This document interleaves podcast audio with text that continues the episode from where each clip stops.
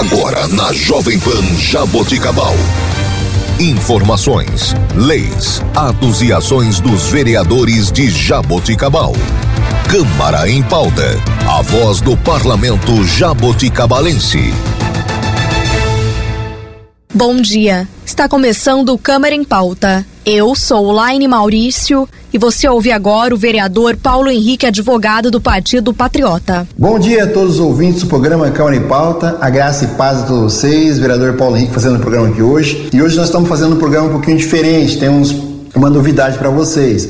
Né? A partir desse programa agora, quando vocês forem ouvir o programa do vereador Paulo Henrique no Câmara em Pauta, na rádio, vocês também vão poder acompanhar em vídeo também, no mesmo horário, é, nas minhas redes sociais. Então, a partir desse programa de hoje, né, hoje mesmo já está acontecendo, vocês vão poder acompanhar se puder no rádio, se também quiser acompanhar direto pelas minhas redes sociais, que eu vou deixar aqui no final do programa para que você possa estar acompanhando. E tudo isso para quê? Para melhor atender você, né, para ter uma interação melhor com você, que é um, o munícipe, né, é que é, é, é a razão do vereador Paulo Henrique estar aqui nesse momento.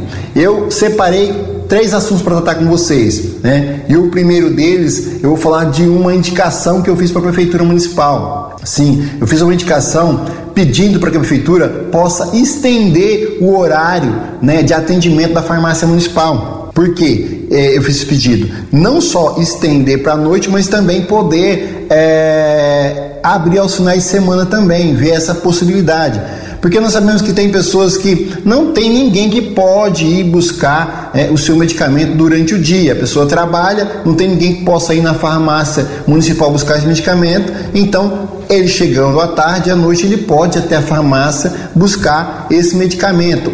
Ou até mesmo se a pessoa vai à noite no atendimento na UPA, né, ou vá numa consulta é, no posto de saúde, que hoje, né, nós estamos tendo posto de saúde aí atendendo à noite, então ela possa sair da sua consulta ou da UPA, ou até mesmo do posto de saúde já ir até a farmácia municipal e já pegar o seu remédio lá. Então, fizemos esse pedido, né, para a prefeitura, está lá para analisar e esperamos que ela possa atender aí essa necessidade da população, que isso vai ser muito bom, né, e muito benéfico para a, a, população da nossa cidade. Beleza? O próximo assunto aqui que eu tenho para tratar também é uma outra indicação. Fiz uma indicação, na verdade é uma, eu estou reiterando uma indicação que eu já fiz no começo do mandato, que é, é para que a prefeitura possa estar fazendo um estudo se ela pode está construindo né, algumas casas populares. Né? Tem várias pessoas que já estão esperando né, a, é, é a construção dessas casas populares já há algum tempo já, né, pessoas que não têm a sua casa própria estão esperando a construção dessas casas populares. E é, eu fiz esse, esse pedido, essa reivindicação, e agora estou reiterando né, para que a prefeitura possa estar estudando essa possibilidade aí de estar construindo é, essa, essas casas populares para essas pessoas. E juntamente com esse pedido, eu fiz também um pedido para assistência social que se houver a possibilidade da construção dessas casas, que a assistência social possa desenvolver alguma política pública voltada para as mães solos são aquelas mulheres que é, é, não estão casadas, né? É, é moram sozinha com seus filhos, que é, é, cuidam dos seus filhos sozinha, da família, né? que é o esteio da casa, que mantém a casa e que também não tem a sua casa própria, né? Que a prefeitura possa estar tendo um olhar diferente para essas mães solos aí que tanto batalha, como é o caso de todos os pais de família aqui da nossa cidade, mas também de todo o nosso Brasil. Mas que a assistência social da nossa, da nossa prefeitura possa ter essa visão e esse olhar aí, né, com mais, olhando com mais carinho para essas mães solos. Esse é, esse é um, um pedido que elas já fizeram para mim e que eu prometi que estaria levando esse pedido para a prefeitura e também para a assistência social. É, e o último assunto que eu tenho para tratar com vocês hoje é sobre o loteamento Manacás. É, esse loteamento Manacás é um novo loteamento que está saindo lá, lá no final da Marginal, na entrada da cidade, entre a Marginal e o bairro São Roque. Né? É, tá saindo um novo loteamento lá. E a minha preocupação com esse loteamento é o seguinte: é que é, com essas chuvas que está tendo hoje, nós podemos identificar um problema lá. É, o bairro vizinho São Roque desce uma água que vem desde lá da Majoridade Tavares, desce uma água ali e entra pelo Manacás e vai parar lá na via da Marginal, sentido da saída da cidade. Quando não tinha esse loteamento lá, né, quando o loteamento não estava sendo construído, ali tinha uma vegetação. A água descia e ela era toda dissipada e não chegava lá embaixo na marginal. E hoje está acontecendo, essa água desce lá do, do São Roque, atravessa o Manacás, vai para lá na marginal, alagando toda essa via. Né? Eu estive conversando com o proprietário da, da, do, do, lote, né, o responsável pelo lote, e ele disse que foi aprovado né, é, o sistema de drenagem do bairro foi aprovado por isso que eles construíram da forma como está lá. E realmente, para o bairro, o sistema de drenagem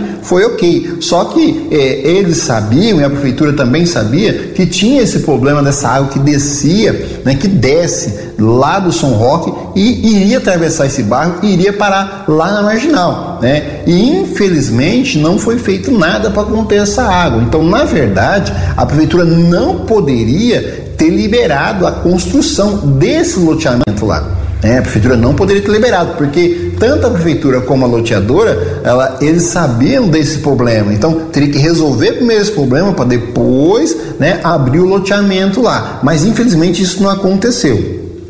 Vale ressaltar que não foi esse governo que liberou o loteamento lá. Não, não foi esse governo que liberou a construção do loteamento, a abertura do loteamento. Não foi esse governo. Mas esse governo participou de toda a construção do loteamento. Então, é esse governo que vai dizer: habite-se.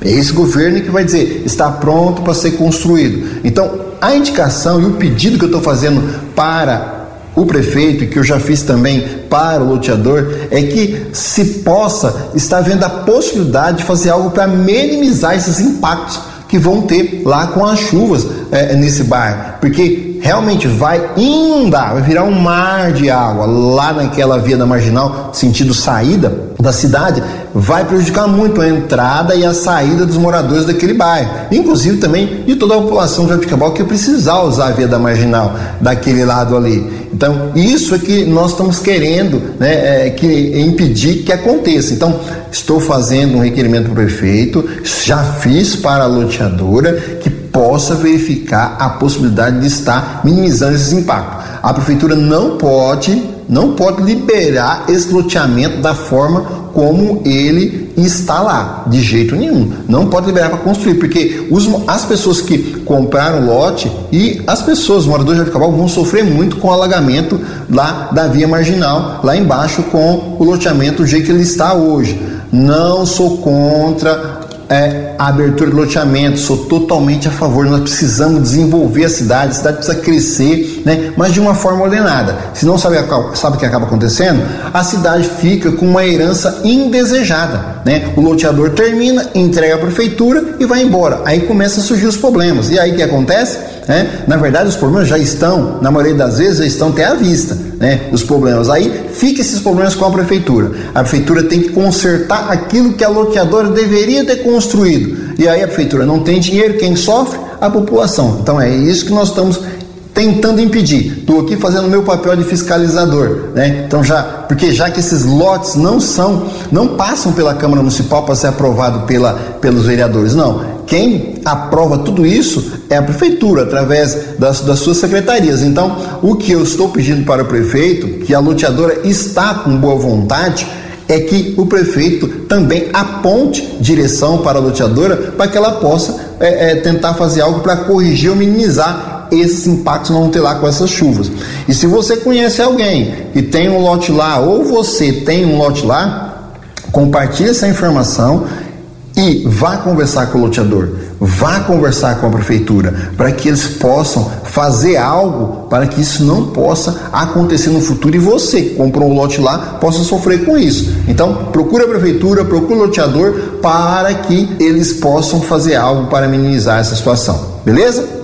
Então essa é a nossa preocupação. Nosso programa chegou ao fim, mas como sempre eu deixo aqui é, o, as, nossas, as nossas mídias sociais para que você possa acompanhar o vereador Paulo Henrique através dessas mídias sociais, inclusive agora, né, é, ao mesmo tempo que você vai estar ouvindo na rádio, se você quiser, você vai poder também estar vendo o áudio né, é, é, do vereador Paulo Henrique fazendo o programa é, Câmara em Pauta. Então vou passar aqui para vocês as minhas redes sociais, você pode acompanhar o trabalho do vereador e também, a partir de agora, acompanhar também é, o programa Câmara em Pauta do vereador Paulo Henrique. Você pode falar com o vereador Paulo Henrique através dos telefones 9 97685753 e também você pode falar com o vereador Paulo Henrique através dos telefones da Câmara Municipal, que é o 16 3209 9493 e 3209 9477. Também WhatsApp, você pode falar no WhatsApp direto com o vereador Paulo Henrique, mandar mensagem